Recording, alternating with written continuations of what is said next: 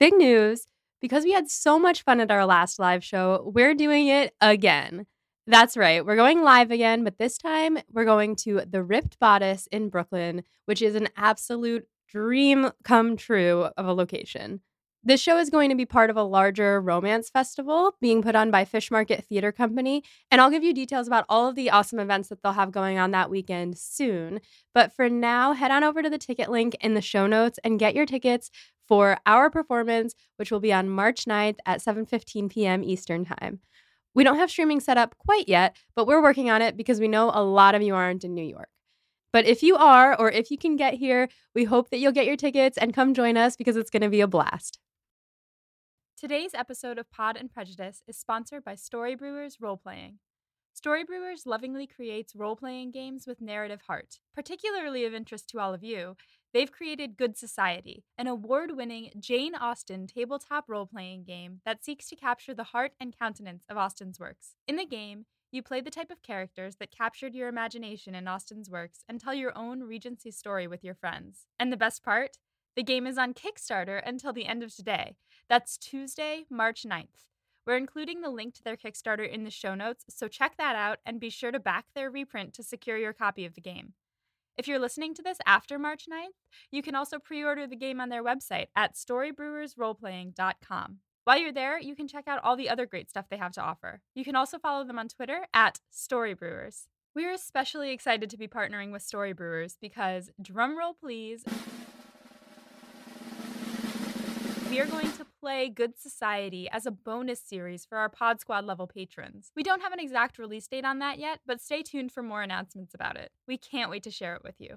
Speaking of Patreon, we want to thank our newest patron, Lindsay. Welcome to the team. And a special shout out to our patron Jade, who upgraded their pledge. Today is our last episode of season one. Next episode, we'll be covering the first three chapters of Sense and Sensibility. To celebrate our season two launch, we'll be hosting a special patron only live stream on Friday, March 26th at 8 p.m. Eastern Time. So if you want to be like Lindsay and Jade and get access to that live stream, head on over to patreon.com slash pod and prejudice and sign up to be an estate or pod squad level patron. And now, enjoy our season finale covering the final part of the 2005 adaptation of Pride and Prejudice with our guest, Robin Jordan. Here's a real question: Which uh, which guy for Rory? Before we get back into Pride and Prejudice. Ooh. Listen, Rory has terrible taste in men, right? So Lorelai has awesome taste in men. Honestly, all of her boyfriends are fine. I love Max Medina. Minus Christopher. I like Christopher. I do. I hated Christopher. if you watch it again now, I think you'll feel differently because when I was young, I was like, Luke's the only man for her. Now I'm like, actually, Molly, all- I watched it like three years ago. all right. well, in any event, um, for Rory, I am a Logan girl. So someone, I'm gonna, I'll send it to you in DMs, but someone had did like a thing about what the characters in Gilmore Girls would be like now, and like they split Rory into two, and it was so like spot on because it's like Rory seasons one through four, and then Rory five through seven, and so Rory one through four, one through three is like Jess. Yes, Jess. They just like belong together. They would make a really good match. Rory post Yale, Logan, because yikes. Yeah. But also the whole Yale thing. yeah, uh, my take was that I hate every guy that Rory dates on that show, and all of them are bad. Dean. When I was a horny teen, it was Milo Ventimiglia all the way. Jess was the best. I thought that he was such a cool character. However, he is he and Dean. The reason that I'm a Logan girl is ultimately because Dean and Jess are so possessive over Rory and have such issues with their masculinity. They're they're like we have to fight each other. I don't think Logan ever punches anyone over her. I don't think he ever stalked her to another section of the state. um he just like wants to hang out and like yeah, he has some commitment issues at the beginning, but once he gets over those, he's actually a really good boyfriend and we should probably talk about Jane Austen. Last thing I want to throw in in defense of Jess over Logan, because if I had to pick for Rory, I would pick Jess as an adult who watched it, not when she dates him on the show. No guy she dates during the show is good. But I would argue that Jess matures the best. Yes. When she goes to see him at the bookstore and he's like, What are you doing? Like he's the only one that calls her out You're right. Exactly. Oh. and like forces her to like really reckon with like who she's become. And he's like, That's not who you are. And I do think that like, yeah, Jess was like fighting and possessive a little bit over but I don't think he was possessive over Rory so much as he was like, You don't like Dean. Like you're just comfortable with Dean.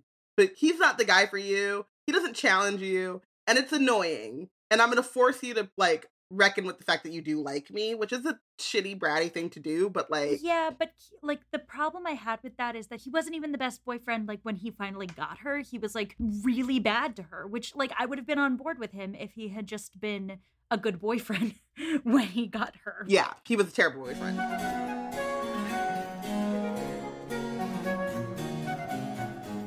This is Becca. This is Molly. We're here to talk about Jane Austen. We are here to finish Pride and Prejudice, specifically the 2005 version, but also the whole version. This is the last little bit of a Pride and Prejudice thing that we're going to do for a while. We are here again today with Robin Jordan from Black Girls Create. How's it going, Robin? I'm here. I'm still upset about this movie. Let's go. yes, let's talk about the final, just completely bonkers last bit of this movie. We get Lady Catherine de Bourgh in the middle of the night. We're gonna get there, but this part of the movie is absurd. we get walking robe fog. It's fine. Let's let's go. Ugh. Yeah. So where we left off was the absolute travesty that was this part of the movie at Pemberley. And now we come back and Mrs. Bennet is in her sick bed. And I actually really liked this Mrs. Bennet's performance. I thought that she was like really heartbroken. However, like we've talked about, they really diminished the economics, the economics of dating in Jane Austen in this movie. They made her sad that Lydia ran away. Not that she ran away to elope. They didn't really specify why she's sad. She's just upset that Lydia is missing. However, she did have like mom sadness, which I appreciated. Yeah, that's entirely accurate. But the thing that's bothersome here is that they kind of skip how bad this is. Yeah. Yeah. It also one of the things as a kid, uh, again, I am team Mr. and Mrs. Bennet are the villains, is that in the original in the book, she's very upset because she's like, there's no way Lydia would never do this. And then she's blaming every other person. Like she blames the Forsters, she blames Wickham, she blames like and she insists that it's a misunderstanding. And she doesn't she just doesn't take any responsibility for the fact that she raised a daughter who would do something like this. And they don't talk about that at all in this. It's just like, oh, she's crying because Lydia's gone and disappeared. Yeah, they really diminished this plot line in this version. Also, the timing doesn't work out here. So, while she's wailing, a letter arrives for Mr. Bennet from Mr. Gardiner. And the girls run outside with the letter as Mr. Bennet arrives back from London. Therefore, Mr. Gardiner would have had to find Wickham and arrange this whole thing with the money and Mr. Darcy literally the moment Mr. Bennet left or before, but they were together because Mr. Bennet arrives at the same time as the letter, which, like, the letter also comes on horseback. So it doesn't make sense at all. Yeah, it's that Game of Thrones thing where uh, the transportation just doesn't happen Right. In the old timey stuff. Yeah, no, it just, it's teleported there, obviously. Yeah. But it also goes back to the fact that, like, in the previous scene, Darcy, like, says the whole thing in front of the gardener. So you do have kind of, I guess you could make the leap that they do leave together, or Darcy gets a head start and Mr. Gardiner meets him there, and then they search for Wickham together. Oh, and that's- he's just in the know the whole time. So it's not the, like, Robin, are you defending this movie? ew, no. gross. I am saying, ew.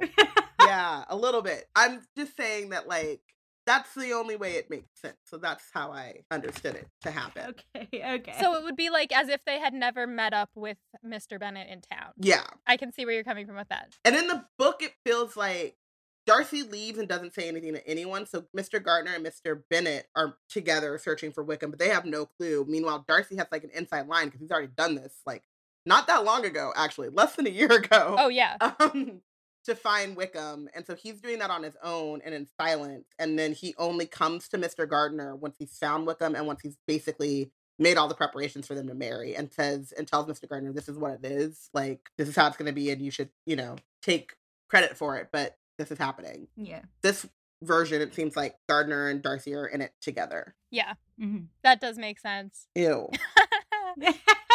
once he receives the letter, all the girls are there for the conversation about how Mr. Gardiner must have given out a lot of money. And this is where Mary's wearing her cottagecore lesbian apron, by the way, for any listeners who want to check that out and take screenshots for their scrapbooks or or something. This movie has a lot of beautiful aesthetics, but really that one is the most accurate to what I wanted to see in the book and didn't. Yeah, yeah. There are also dogs. I, I wrote dogs. Becca said, indeed. The dogs make me really upset because I love, love that there are dogs. But where were they before? Why didn't we get him chasing a dog instead of pig balls? Like, yes. I love Yes. that the pig balls come up without any of us bringing it up because we had like a 15 to 20 minute conversation about just those testicles. why? but in any case, But it's so true that we should have had dogs instead because the dogs make sense, whereas the pig balls don't. exactly. but then you out- lose the opportunity for the pig balls. But yeah, go on. Yes. So then we get jump up to Mrs. Bennett. She rises from the dead. Lydia's getting married. I have to go tell the world. Lizzie's like, "Oh my god, is this all you're going to ever think about?" And she says, "When you have five daughters, tell me what else will occupy your thoughts and then you will understand," which is an encapsulation of of everything about her character that to this point they've kind of left out. but also makes her feel really sympathetic in a way that is like wrong. And yes, she should be worried. Like I talked about this in the last episode. She should be worried about the status of her five daughters, but she should also be focused on making sure that they get husbands in the correct way, that they are properly brought up, that they have a moral center and a compass. But she didn't have those things. And she came from a middle class family and she married up and then he checked out. So yes, it makes sense, but also like, ill, no, that's not. This is not the way you get husbands. My favorite line in Pride and Prejudice. I don't particularly Yes. like your way of getting husbands. Oh, I love that. And I loved that moment in the 1995 where they're Wickham is like running around on a horse and Mhm. Lydia and Lizzie are walking, and Lizzie's like, Well, I don't particularly like your method of getting husbands. Ugh, iconic. I've never understood this whole thing with Mrs. Bennet suddenly being happy because Wickham is not a good option for Lydia. He's poor. He's going to be far away. It just doesn't make sense that she's happy. I don't think she's thinking about it all too clearly. She's just kind of checking the box. Oh, one's married off. Oh, my youngest is married off.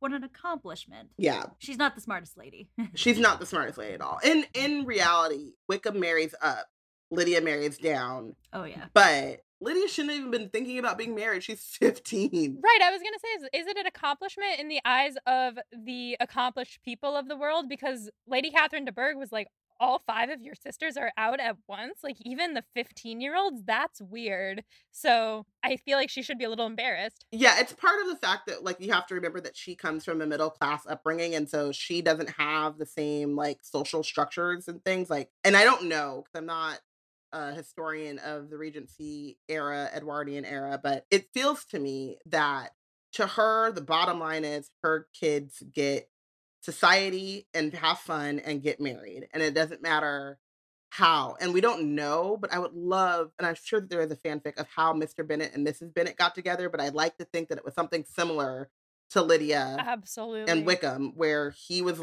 blinded by lust and like wanted her married her and then realized afterwards like she's very silly and like i do i want to be married to someone this shallow and silly for the rest of my life but in the eyes of like society and the type of society that jane and Lizzie especially want to move in, that is completely just unacceptable. So it's interesting. Yeah.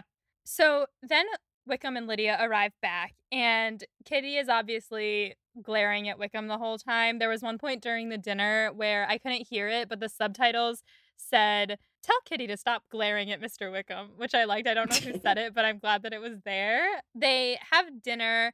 I noticed that Wickham is wearing a blue coat, and in the book is a red coat, right? hmm I mean, in the movie, it's the red coat for most of it. I think it's just like, is it wedding attire? Oh, maybe. Yeah, it might be. Yeah, maybe it's not as important. I was like, why did they switch? Does he? I'm trying to think in the miniseries if he comes with a different coat. I think it's still a red coat. Yeah. I don't remember. But they do say that they had to buy him a regiment up north. So he obviously gets kicked out Oh, of yeah. Colonel Forster's regiment. Oh, Obviously. Yeah. So it could also be that maybe. I don't know why Maybe, they would have a different uniform, but maybe it's supposed to signify that he's not going to be in the same regimen. Mm, that makes sense. I really liked this scene actually. I think that we didn't because they really diminished the Wickham plotline in this movie, we didn't need more than this scene, which is where like everything that would have happened in the rest of the show all happened overlapping at the dinner table, which I didn't mind. We have Mr. Bennet telling Kitty that she can't go visit. We have Mary saying that North England boasts splendid scenery, which I really liked. And then we have Lydia talking to Lizzie about everything with her aunt going on and on, being annoying. Lizzie's like, duh, like, can't you see why? And then Lydia tells the story about how Mr. Gardiner was almost late, and thank God he wasn't, or else Mr. Darcy would have had to give her away. oh, that was a secret. Oopsie. So I have a very, to me, it's not small, but it is a nitpicky thing.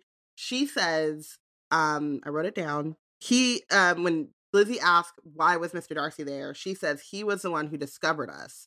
But Lizzie or Lydia would never say that because Lydia doesn't think that they needed to be discovered. She doesn't believe that they did anything wrong. So the way in which she explains Darcy's being there is like the way in which the writer wants the audience to understand it, but Mm. not the way in which Lydia, the character, would explain it. And I hate it because it makes it feel like we're dumb. I'm not dumb. Wow, you're so right. I had not thought about that, but you're so right. That also makes Lydia seem more l- malicious Yes. than she is. Yeah, she she never even I mean, that's the whole thing. Like we on this podcast are big Lydia supporters and that like Defenders, I'd say. defenders that's i was gonna say um i don't know what word i was looking for but it was not supporters we are big lydia defenders in that we should always blame the predator and lydia is 15 and just wanted to have a good time this movie is not kind to her however good jena malone's performance is which it is Yeah. and i liked like the moment where she like switches her wine out with lizzie so that she can have more wine Yeah. but yeah, you're so right. The way she describes that whole situation, it reminded me when she said, "Oh, that was a secret. I forgot." I was like, the way she said it reminded me of how this is like so unrelated, but how C3PO is like in the room in episode 4 of Star Wars and Luke's like, "C3PO, turn off all the garbage disposers on the detention level. Turn them all off." And then R2's like, "What about your comm?" And he's like, "Oh, my comm link. I forgot. I turned it off." And then he turns it on and he's like, "Turn them all off." Not related at all, but the way she was like, "Oh, I forgot. He wasn't supposed to be there." Ah, I'm a big nerd. So before Wickham and Lydia leave, Lizzie is standing, first of all, wearing an excellent sweater vest that I'm sure does not fit the time period at all. No. No. Not at But all. she's standing, and Wickham comes by her and looks at her, and it's like, "Ugh," because he doesn't even know that she knows, and she's not telling him that she knows, and they just stare at each other, and it's like, where? Uh, She's not even mean to him. no. No, not at all. But there's also like not a big sense of they show that Lizzie was attracted to Wickham, but they don't really go that deep into their like early flirtation because like you said like he's barely in the movie. But it's my favorite. It's it's literally one of my favorite parts of the '95 miniseries in which like Wickham comes to Lizzie one more time trying to like feed her some story and she's just like let's not fight we're family now but i know you're full of crap you know you're full of crap like stop talking to me it's one of my i wish they would have included it just because it also goes to just show like how kind of how much like her father lizzie can be like she's very like witty and like she can insult without like being openly insulting but also like just kind of shows how manipulative and gross wickham is Absolutely. I wonder if there's like a trove of deleted scenes somewhere Ooh. of just this entire plot. Hmm. Hmm. Joe Wright, where you at? Joe, Wright, If you want to come on this podcast, Tell us about your decisions. sorry about all that stuff I said about Pemberley. not sorry. I'm not sorry. i'm not sorry about any of it so Mrs. Bennet genuinely seems sad to see Liz- Lydia go, and Lizzie gives her a hug, which was a nice little moment between them. Then they jump to town, and some random guy tells them that Bingley's back in town. This is something that Mrs. Phillips was supposed to tell them, but they obviously cut Mrs. Phillips. So it's just this random dude in town who looks like very disheveled. And I was unclear on this why he was there. Everyone looks disheveled in this movie. How could you tell? You're right. Everyone is disheveled. That's the aesthetic. so then, and Mrs. Bennet says her thing like, uh, that's great. Not that we care. And Jane says that she's just glad he's there without his sister because that means they probably won't see him very much. And that is the end of that scene as I have broken it up. And that brings me to my study question, which we kind of covered, but I think that this the end of the Lydia plot is so different here. It bears mentioning how it changes the story entirely, which in my brain is because the Lydia Wickham marriage is a deep tragedy that was just slightly better than the tragedy that would have befallen otherwise. Yeah, they don't show the time passing in this this version, so we don't get to see the full panic rise when it's like we don't know if she's getting married or not. Like we don't know what fate is going to befall her. And so because we didn't get that rise, we don't get the resolution either. It's just kind of like a write off for me. And we also don't get any of the Bennet sisters reputations already starting to plummet. Yeah. Do we get like Mr. Collins' letter and voiceover? If we even get that, we don't get that at all. My favorite part of the 95. Yeah, it's also like they're the they're all of the gossip that's surrounding them while they're still searching for Lydia. I think one of the other things that I really like about the Lydia Wickham storyline or plotline is that in the miniseries, and I'm sorry, I keep comparing, but greatness versus this, but um yeah, the miniseries does a really good job of doing this with like the wedding scene and the voiceover. Is that what you're supposed to extrapolate is that Lydia and Wickham go off to have a marriage kind of similar to Mr. and Mrs. Bennet's, where they can't respect each other. Lydia's very silly, and then as she gets older, because she's still a kid, is unhappily married. Wickham feels like he's stuck and settled and not living, you know, he's married now, so he doesn't have like the life that he wanted. And so you kind of are supposed to, it's supposed to kind of illustrate why propriety is important and why like a happy marriage is something that it's right for Lizzie to want to hold on to and, and strive for. Yeah, I agree. I would argue that it's even more tragic than the Bennet's marriage because, yeah, like she'll be destitute. Wickham has no money and has no way of keeping money. He's the. I was watching something when I was um going through this, and like Wickham blew before we even meet him. When Darcy's father died, he inherited one thousand pounds, and then Darcy gave him three thousand pounds instead of taking over like the church or going to become a vicar. And then he has when we meet him, he has all of these debts that they have to discharge. And he gets back into the militia, which is probably like, you know, a thousand, maybe less than that pounds a year. But like it's implied that Darcy pays him a ten thousand pounds to marry Lydia, but also paid him to leave Georgiana alone. Mm-hmm. And he's run through all of this money. He clearly has like gambling, Gambling addiction, addiction and- yeah. alcoholism. I think like opium for sure, Yeah. and prostitutes, and like the being his wife, no matter how in denial you are, is going to be an abject misery, and it's you know this version kind of does gloss over that because again the whole Wickham plotline is glossed over. They don't even bring it up at all. I mean, it's never, he seems like a very upstanding man aside from being kind of a bad actor and, and a liar. Wanting money. uh, they don't talk about any of this at all to the point where because I've watched this six times, when you brought up the fact that he's spent all of his money, I was like, I forgot that he's a gambler, and like that was a huge part of the story, and they just totally left it. Yeah, we find out in between when they're looking for Wickham and Lydia how many debts he has in Meryton. and He's only been there a couple of months. How many like of the shopkeeper's daughters he's meddled with is how I think she says it. And Mhm. So yeah, it's not a happy marriage for Lydia at all. And then I always got like the idea of like once Wickham cannot rely on his charm, he's also like could possibly be pretty dangerous, like abusive and like you don't know that for sure, but it's kind of something that I've always had in my brain when I read the book. Mhm. And so it's just another thing about, and also Lydia again is a gentleman's daughter, but she'll never be able to be in society. Like they get shunted off, and like the way that she got married, all of the rumors surrounding their marriage, like Lizzie and Jane rise above that, and like hopefully are able to not carry that stain, but the only way that they can really do that is by separating from her completely. I will say, watch Death at Pemberley slash read Death at Pemberley. It's um it made it into a miniseries, two parter or something. It's on the list, I promise.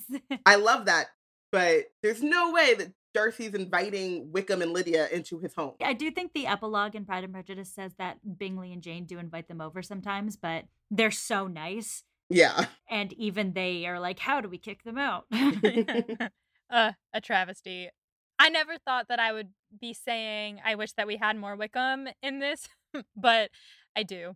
so then we get on to the next scene with Darcy and Bingley approaching Longbourn. Gonna go out on a limb and say this is my favorite part in the like this half of the movie. It's really cute. yeah. It's adorable. It's got nothing to do with the story. No. But in this alternative universe, it's very adorable. Yeah. Yes, it is. So they're approaching, and inside, everyone is lounging in disarray. We zoom in on like Mrs. Bennet's really dirty shoes, like they're covered in mud. Just every they they really want us to think. And also, I was watching it uh, again today, and I had my headphones on, and at various parts throughout the film. There were like flies buzzing as part of the soundscape, and I was like, there probably aren't flies in their house. Like, please. I mean, if there's a pig in their house, I mean, there probably are because there are flies in every house, but like, yeah, but not specifically there. not so much that like it's part of the soundscape but anyway so everyone's like lounging eating it's a mess and then kitty runs in and she's like mm. mr bingley is here and mrs Bennet screams act natural don't appear overbearing. And i thought that was very funny like this scene cracks me up. They all run around cleaning. Kitty's like oh who's that with him? It's what's his name? The pompous one from before. And lizzie's like I love every single time I hear Kitty go, it's what's its name?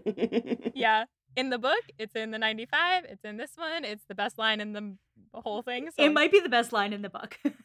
that tall man that was with him the last time. yes that tall man they're like throwing ribbons around the room trying to clean it's just pure chaos and then by the time bingley and darcy come in they are like all sitting very prim and proper and they all stand up at once and then it's just a train wreck from there mrs bennet just talks over him and doesn't let him get a word in and just gives her him all the updates on her life. And poor Bingley is just so he's just stricken. Flummox. Yeah, he's flummoxed. His face is like, this isn't what I intended to have happen. And Lizzie is trying to save the situation. She like tries to ask how long he's going to be there. She asks Mr. Darcy if he's well. And then he says he's leaving the next day and she's like, "So soon?" And we can like see that she's sad about it. Yeah. and then he just like panic runs.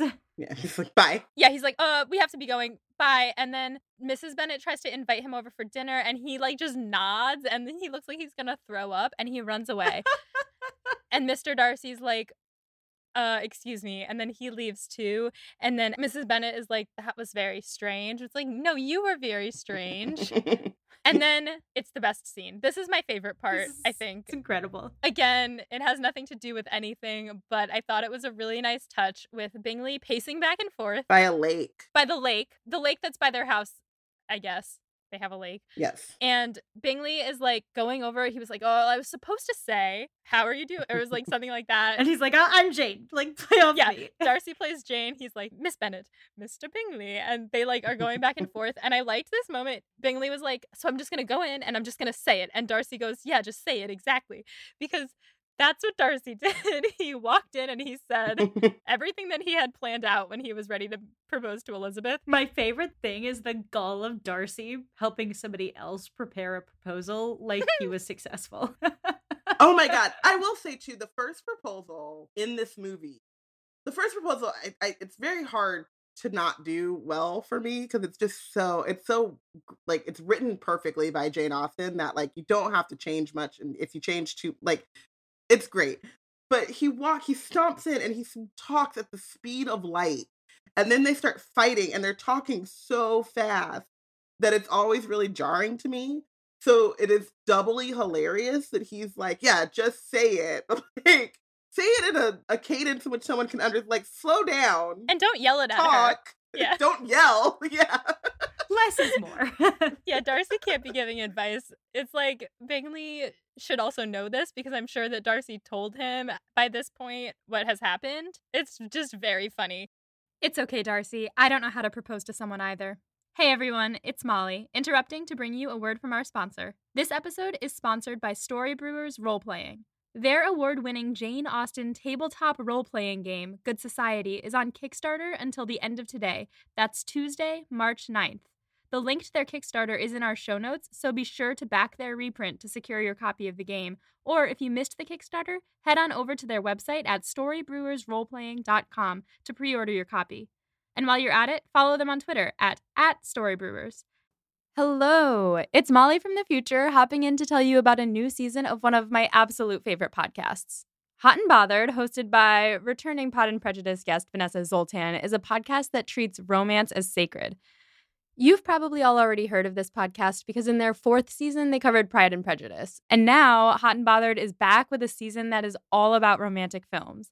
The first 10 episodes of this new season follow Vanessa as she learns how to critically watch movies by looking closely at the classic 2003 rom com How to Lose a Guy in 10 Days. After 10 episodes, Vanessa will be joined by her co host, Hannah McGregor, a media studies scholar, author, and podcaster. And together they'll look at romantic films from Casablanca to Love and Basketball to When Harry Met Sally. The show is already so fun after just listening to one episode, and I cannot wait to listen to the rest of the season. So, subscribe to Hot and Bothered wherever you get your podcasts to jump into this new season that's all about romantic films, or to enjoy their previous seasons about Pride and Prejudice, Jane Eyre, and a personal favorite, Twilight. Again, that's Hot and Bothered, and it can be found wherever you get your podcasts.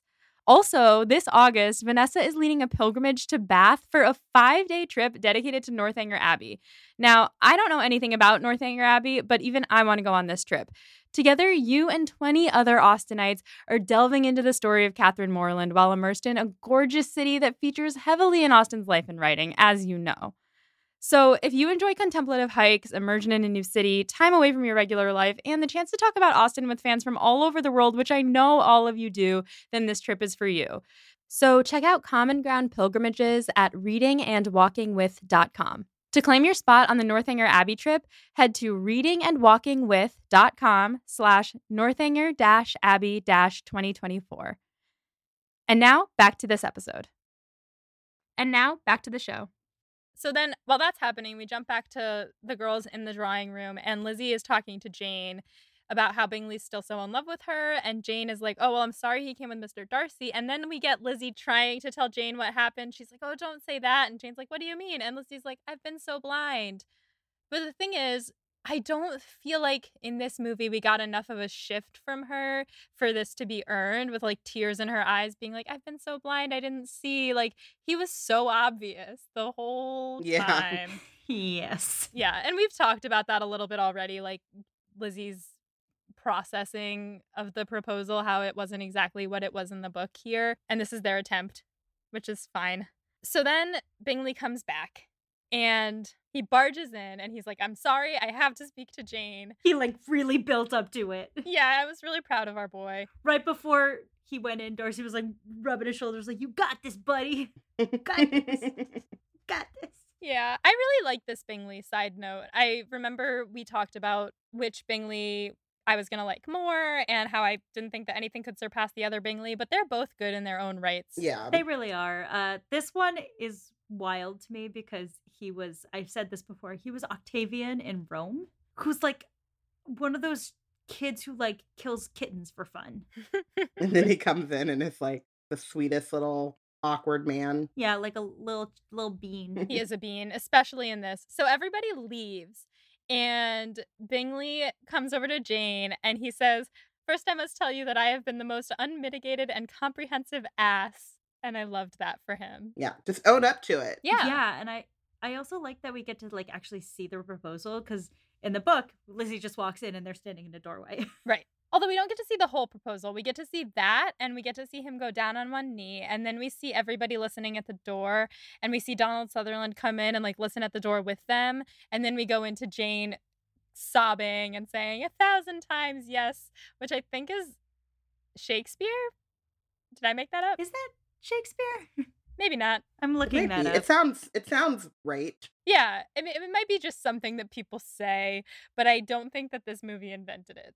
That's all I got to say about that. No. It certainly did not. No. Oh, but I looked up a thousand times, yes, and the first thing that popped up was this scene. Well, dang. That might be my algorithm. Yeah. well, listeners, if you're a Shakespeare buff, let us know if Shakespeare wrote that line. If not, you can yell at my Shakespeare teachers for me.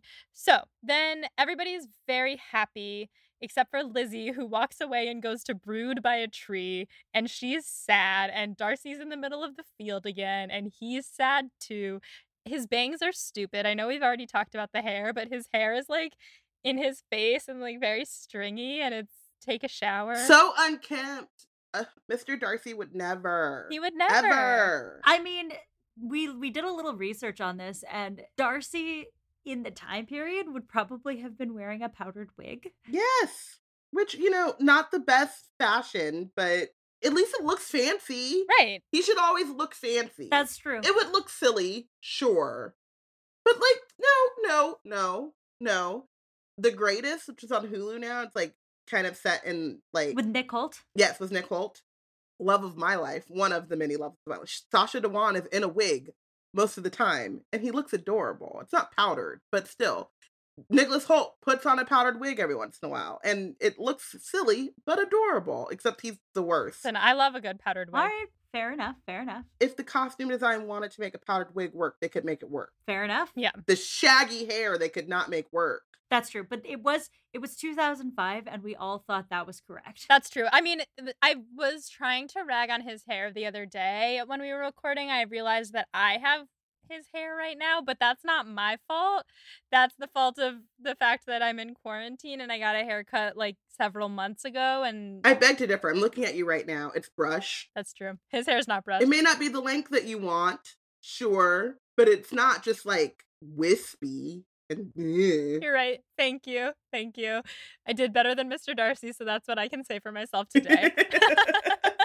so, okay, this is the ah, this part of the movie. I was like screaming for the rest of the movie. So, we go through the windows and we see Mr. and Mrs. Bennet talking about how happy they are and I could see some real love in their relationship, which I appreciated, though I know that it's not like I hated. you know, I know.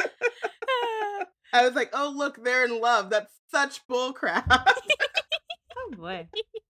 I've always thought that they have a steamy relationship, so I liked seeing that represented here, but I understand and appreciate that point of view. Then we jump to Mary and Kitty's room. Now, is this implying that Kitty, Mary, and Lydia all shared a bedroom in this giant fucking house? yeah, because they're poor. I hope it implies that Lydia got her own bedroom. As the favorite, Yeah. the youngest child gets their own bedroom. That Exactly. so terrible. Uh, you know, it's interesting. I've actually never thought about where Mary sleeps because in the 1995, it was pretty clear that Lydia and Kitty shared a room, but Mary was never around. They gave her a closet. She was fine. Ugh, well, she is in the closet in our head canon. So, exactly. and in their room, Mary is reading Fordyce's sermons, I'm pretty sure, which I thought was a nice little nod to the beginning and also the book. Then we jump to Lizzie and Jane talking about how happy Jane is and how she wishes the same for Lizzie. And then in the middle of the fucking night, when they're all in their pajamas, I don't know who made this call. Who did this? I don't know if this was the screenwriter, the director. I don't know what happened. They ran out of daylight. I don't know. they've already thrown away all sense of decorum. Like we've talked about, they don't follow any social rules in this movie, but like, damn, nobody comes to do that. But they're not even following like our social rules with this one. Yeah, right, Lady Catherine lives far away. wild in any time period. Like it, it, any, this is inappropriate at any time period. Yeah. Also, okay. Miles, do you want to let the listeners know exactly what we're Yes. talking about? Oh, I'm sorry, listeners. Lady Catherine arrives in a carriage in the middle of the night to talk to Elizabeth. And just bangs on the door. She just comes in and they're all like in their pajamas and they're like, What are you doing here? And she is berating them about, first of all, she asks about them. Then, when they tell her who they are and like what each daughter is up to, she's like, You have a very small garden. I'm like, What? But, okay.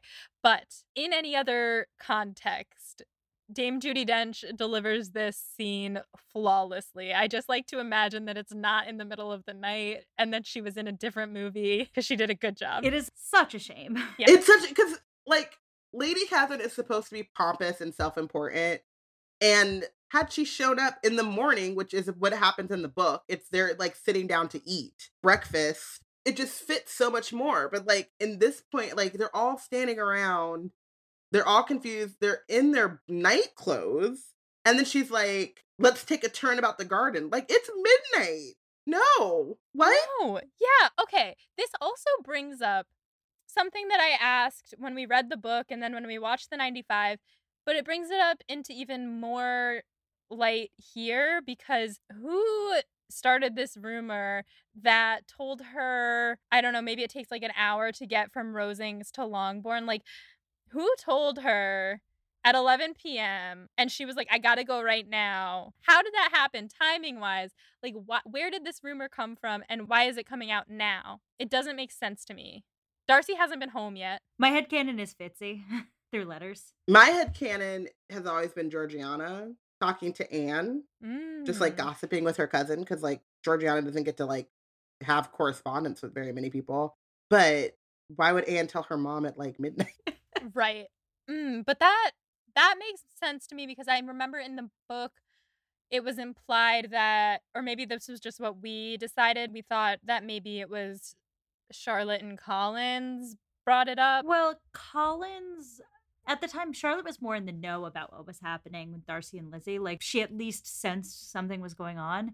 And Collins writes a letter to Mr. Bennet advising against the match. Oh, right. Yeah. Right. That happens in the book, but Lizzie wouldn't have told Charlotte.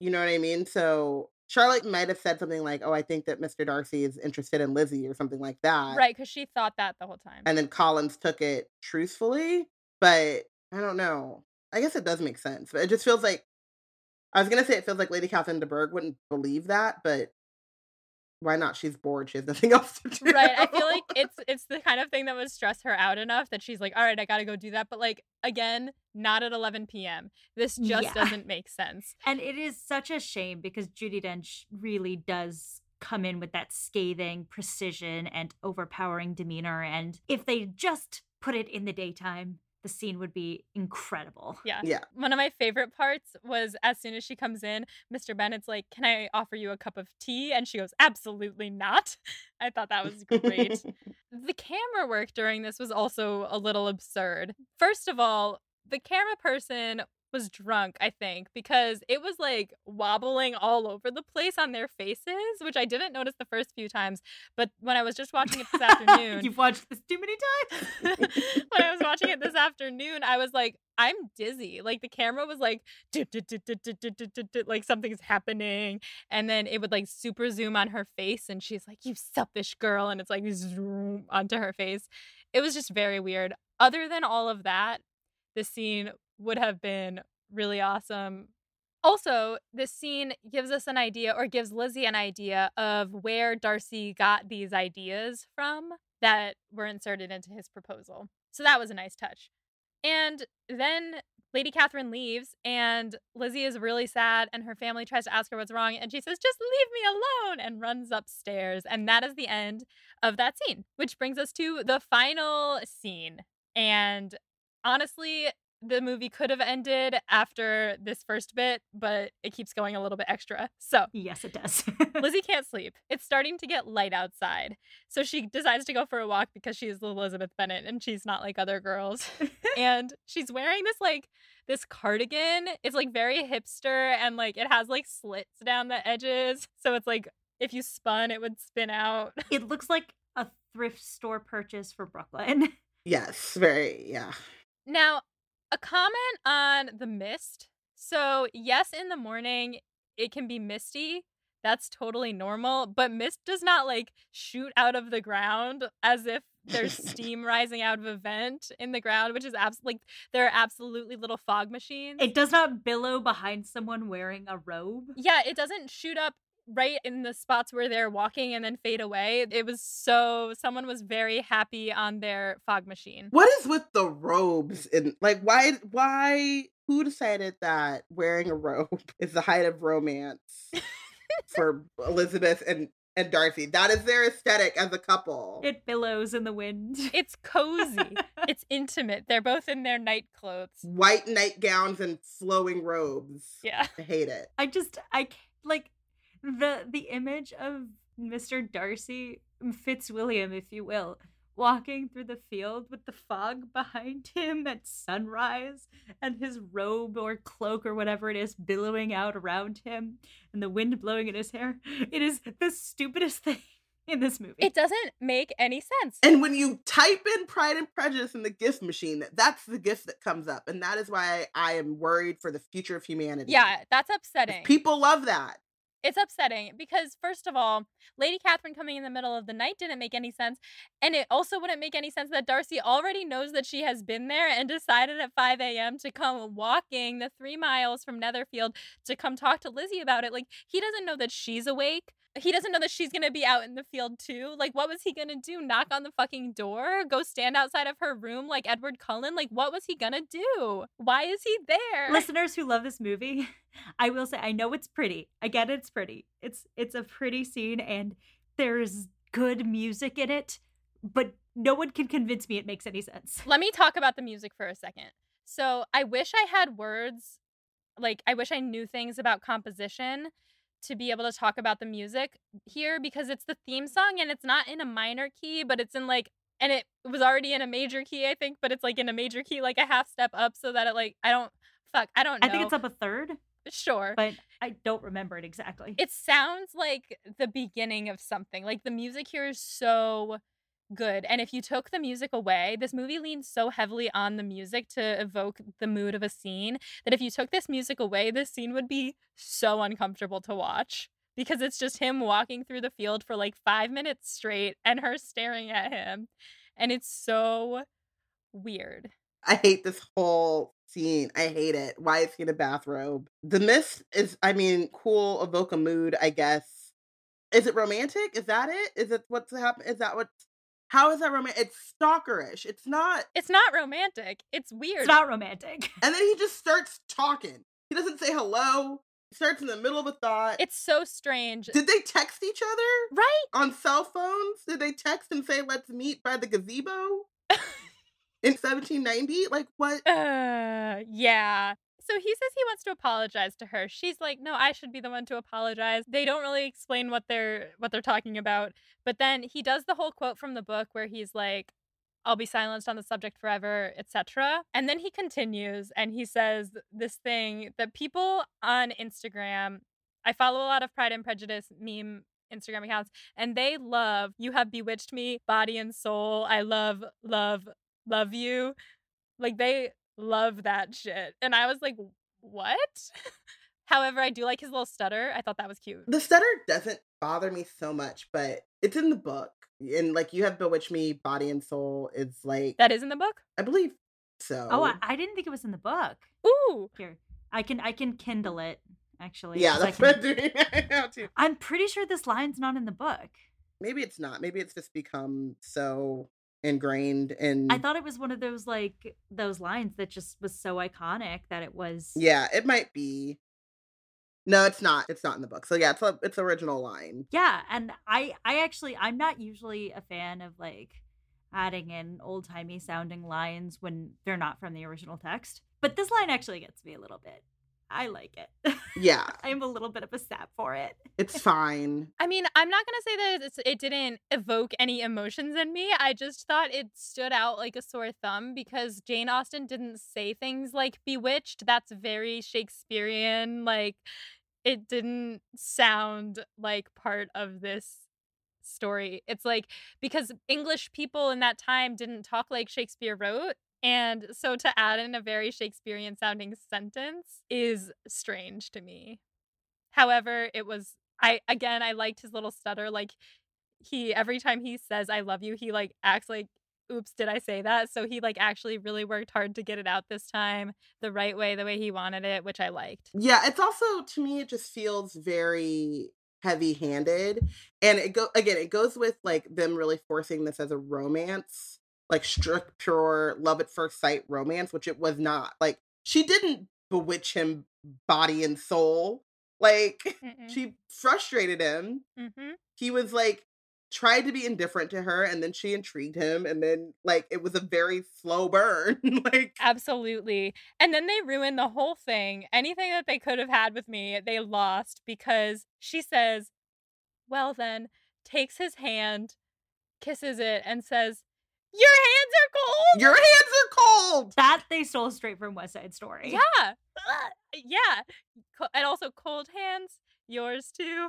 Big. Big. Like my father. Like my father. All right, we can't we can't say anymore. We're gonna have to pay for that song. I'm sorry. So that they stole that from like literally every cliche, and it was so dumb. And then the sun coming through behind them, very pretty. And anyway, the movie could have ended there, but then they they kept going. It did. I'm gonna defend this scene just a little bit more, just because the shot of him coming through the mist, I'm not gonna defend. That's stupid. But when they are standing there, I agree. The hands cold thing is dumb, but I like the idea that he like he feels like sort of bewitched by her, like he's ensnared in her and he can't shake her. But also, it's just I'm a sucker for this chemistry between these two Fair. and the lighting and the aesthetic it's it's one of those scenes where like the aesthetic does get to me a little bit like the the like prettiness of it so that's all i'll say It is super pretty. The music is good. The lighting is good. The sunset is. I'm sorry, sunrise because this is 5 a.m. I forgot. That's all good. And they're both really hot. And if I was straight, I would definitely have a crush on Matthew Macfadyen. So there's that, I guess. I had a crush on Matthew Macfadyen until this movie. oh Mm. damn Killed it dead. wait what did you have a crush on him in I really love so I also really love like procedurals and he starred in this spy show called MI5 and he was in the first couple seasons. got it And then he was replaced, get this, by Rupert Penry Jones, who plays Captain Wentworth in like the 2005 Persuasion. Whoa. Um, and then he was replaced by Richard Armitage, who plays Homeboy from North and South. It was great. It's just like a, all the leads. i remember homeboy from north and south yeah and thor and shield and he was also he's been in a couple of other like British things, and I've loved him. But he's always like play like straight cut, nerdy, but charming and goofy. And then they had him in this role, and I have never looked at him the same. damn i i disagree i enjoy him i think he's cute in this I want to enjoy him again. I mean, and I probably could. I I mean, when I go back and I watch MI5, I enjoy him all over again. And I don't remember him as Mr. Darcy, but he's just got those big blue eyes He does. The eyes are nice. earnestness uh, yeah. Yeah. So then we have to get Mr. Bennet's permission, right? So he's in there, Lizzie's outside the room, and then he comes out of the room and Lizzie goes in and she's like looking at him through the door, like, Ooh, you say goodbye first. No, you say goodbye first. And then she closes the door. And I really liked this scene. I know that we're not all the biggest fans of this Daddy Bennett, but I really liked it. And again, I thought he would be a really good Dumbledore, but maybe I can't discern accents that aren't like very specific. like a Russian accent, I know what it is. Like a Scottish accent, I know what it is. But I don't know. Anyway, so this is the scene in which she says, But you know, we were wrong about him. He's not proud. And I was like, He is proud. He was proud. But it's okay. We need to wrap this all up in a nice, neat bow because it's 2005 and that's what people want to see. So that's what we did. She tells him what Darcy did.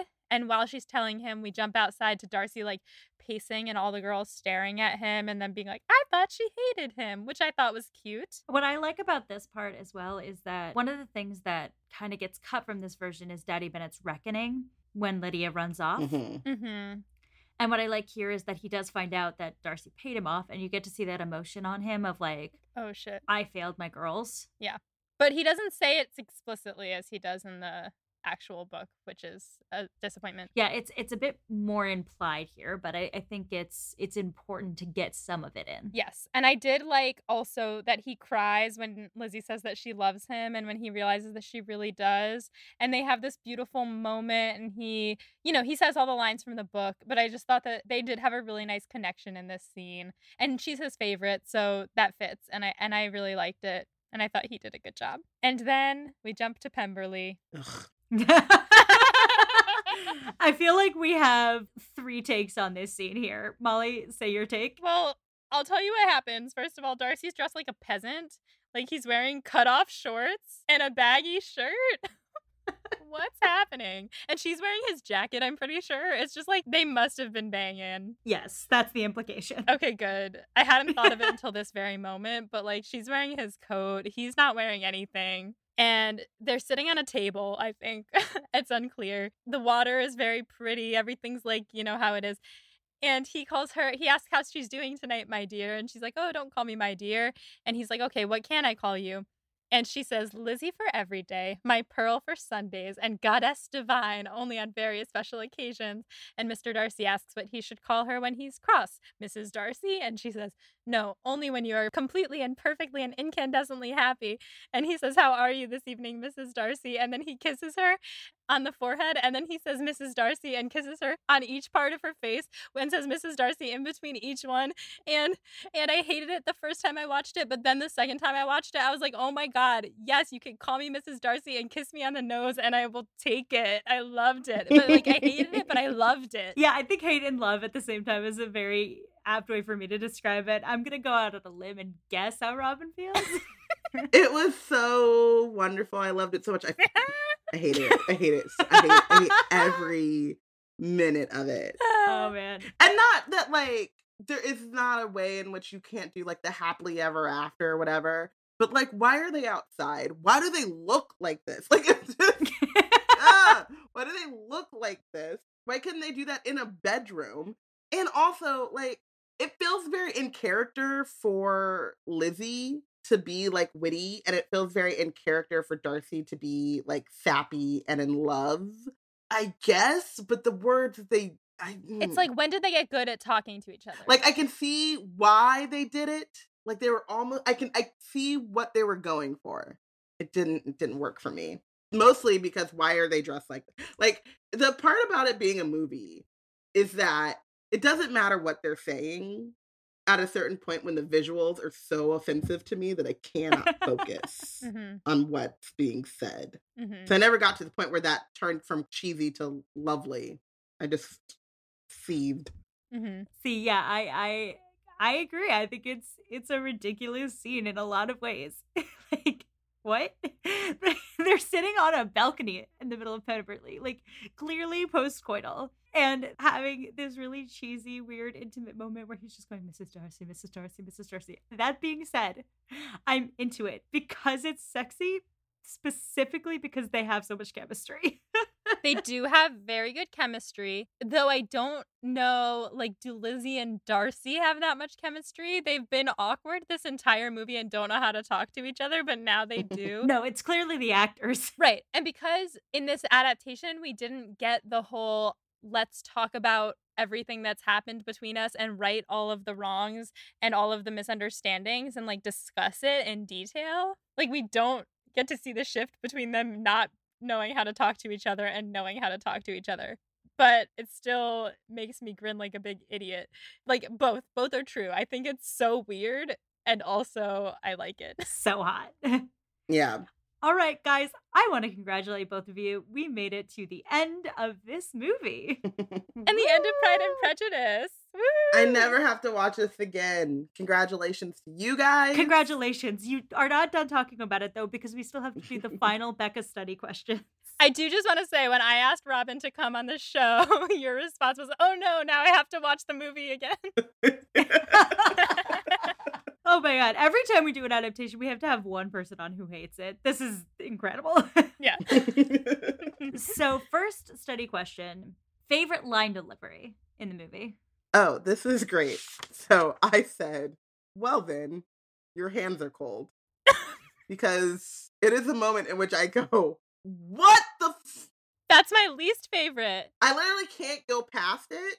So it's really the moment. The reason why I like it is because like I'm struggling through this movie the whole time, trying, trying to give it the benefit of the doubt, Mhm. and that just nails the coffin. This is terrible, and then I don't have to care anymore. Maybe that's why the end doesn't hit me at all. Because by the time she says, "Well, then your hands are cold," I've checked out. You go into a state of like dissonance. Yeah, I've disassociated. I'm no longer here. I'm like out of body. That's so funny because that's what I put for my least favorite line because uh or my least favorite part of the whole thing because I was like, this is so bad. My favorite line delivery, I had a few options, and I think that none of them are really good because I, I didn't like this part of the movie, this half was just so absurd compared to the first half where there was a lot of good stuff going on. I put in something by Lady Catherine de Bourgh, perhaps, but ultimately, I think I'll have to go with First, I must tell you that I have been the most unmitigated and comprehensive ass because that encapsulates so much of like Bingley's whole thing. And like he's acknowledging that Darcy led him astray and that Caroline led him astray and that he didn't think for himself because he needs 12 opinions. And he's doing something for himself now. And I was proud of him. So that'll be my favorite line. You also wrote down my favorite line, which is I could not have parted with you to anyone less worthy. I thought Donald Sutherland did a really good delivery of that line.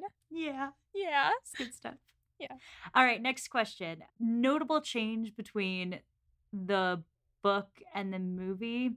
I'm going to say most notable because obviously there are so many changes. Mm-hmm. Well, I had written down beforehand the Bennets being poor and everyone looking atrocious, but talking this through, I will say the minimizing of the Wickham storyline, which probably is like a big the foundation of why I don't like this adaptation, and I didn't like have the words to say it until we were going through it.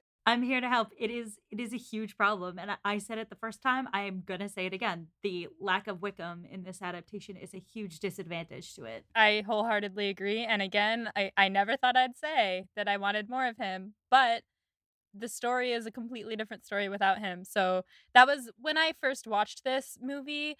I obviously hated it because I had just finished the 95 and I sent out on Twitter asking for people who liked this movie genuinely to tell me why. And a bunch of people said because they think of it as like outside of the story, like they think of it as its own movie. And because Wickham isn't there, it is its own movie. And it's like it's whole it's a whole other thing. So yeah, I agree. Favorite and least favorite things in this movie? I'm gonna say least favorites first. My least favorite was Your Hands Are Cold. the Bennets being poor and looking atrocious. The costuming overall. Even the people that looked good looked good because they were paired with people who looked atrocious. Fair enough. Uh, mine is the statue of Darcy for sure. Oh yeah. Oh gosh. It has no pupils. It doesn't have pupils. Crazy. So favorite thing in this part of the movie. Mine is the Bingley and Darcy practicing scene. Mine is also the Bingley and Darcy practicing scene. Yeah, yeah. I like that scene. It's cute. It's cute, and there's nothing else to say for this part of the movie. Like, Yeah, it's cute. It's funny. we had the disaster of Pemberley, we had the disaster of the weird sunrise proposal, we had Lady Catherine in the middle of the night, and we got this really sweet little nugget in the middle of Bingley trying to propose to Darcy. it was cute. Uh, who wins this part of the movie? I will say the composers Yeah, definitely a good pick. and like maybe the cinematographer because everyone that loves this movie talks to me about how beautiful it is in the soundtrack. So Yeah, and uh, both of those things are very beautiful. It's a, an enjoyable thing to watch in terms of the the things in front of your eyes, except the costumes. yeah, I think that we also said the cinema or not the cinematographer. I think we also said the composer for the last part of the movie because honestly the music is just so good. So I could agree with the composer. I could also throw in a little win for Dame Judi Dench because she was cheated of a really awesome scene that could have been phenomenal. I was going to say Dame Judi Dench because I was going to go the opposite way, which is a lesser actress could have tanked the movie then and there. mhm. But because she's so good, the movie, in my mind, still holds. Yeah, uh she's so she's just perfect. All right, guys, that concludes this episode of Pod and Prejudice, and thus this saga, season one of Pride and Prejudice, Pod and Prejudice. Robin, thank you so much for joining us. This was delightful. thank you guys so much for having me. I really enjoyed talking about this movie, and I hope your listeners don't hate me too much for bashing it. But you know what? I'm honest. I'll, I'll say this. There is a reason we picked somebody who loved this movie to guest and somebody who hated this movie to guest. And that is because this movie is controversial in the Jane Austen fandom. So it's important to get all perspectives. It is. And our listener base, I put out a poll on our Instagram for 1995 or 2005, and it was very neck and neck, but the 95 people were very vocal and it did win by a by a hair and they all messaged me being like oh my god i cannot stand the 2005 like colin firth stands go hard yes, they do. He's perfect. he is He is. So there's that. So, Robin, do you want to tell the people where they can find you and either defend the movie or commiserate with you about the movie? yeah, you can find me at blackgirlscreate.org. Um, and you can also find me on Twitter mostly, but everywhere else, I believe, at Robin, R O B Y N underscore rambles. And I will ramble about how much I hate this movie if you give me a chance. Wonderful. All right, listeners, thanks for sticking with us through this movie. Until next time, stay proper. and find yourself someone who will practice proposing to you with their best friend thanks for coming on this journey fam bye Bye. This episode of Pod and Prejudice is sponsored by Story Brewers Role Playing. Check out their award winning Jane Austen tabletop role playing game, Good Society, at their website, storybrewersroleplaying.com. That's S T O R Y B R E W E R S roleplaying.com. Pod and Prejudice is edited by Molly Burdick and audio produced by Graham Cook. Our beautiful show art is designed by Torrance Brown. To learn more about our show and our team, you can check out our website at podandprejudice.com. To keep up with the show, you can follow us on Twitter, Instagram, and Facebook at Pod and Prejudice. If you like what you hear, check out our Patreon at patreon.com slash pod and prejudice to see how you can support us, or just drop us a rating and review wherever you listen to podcasts. Thanks for listening.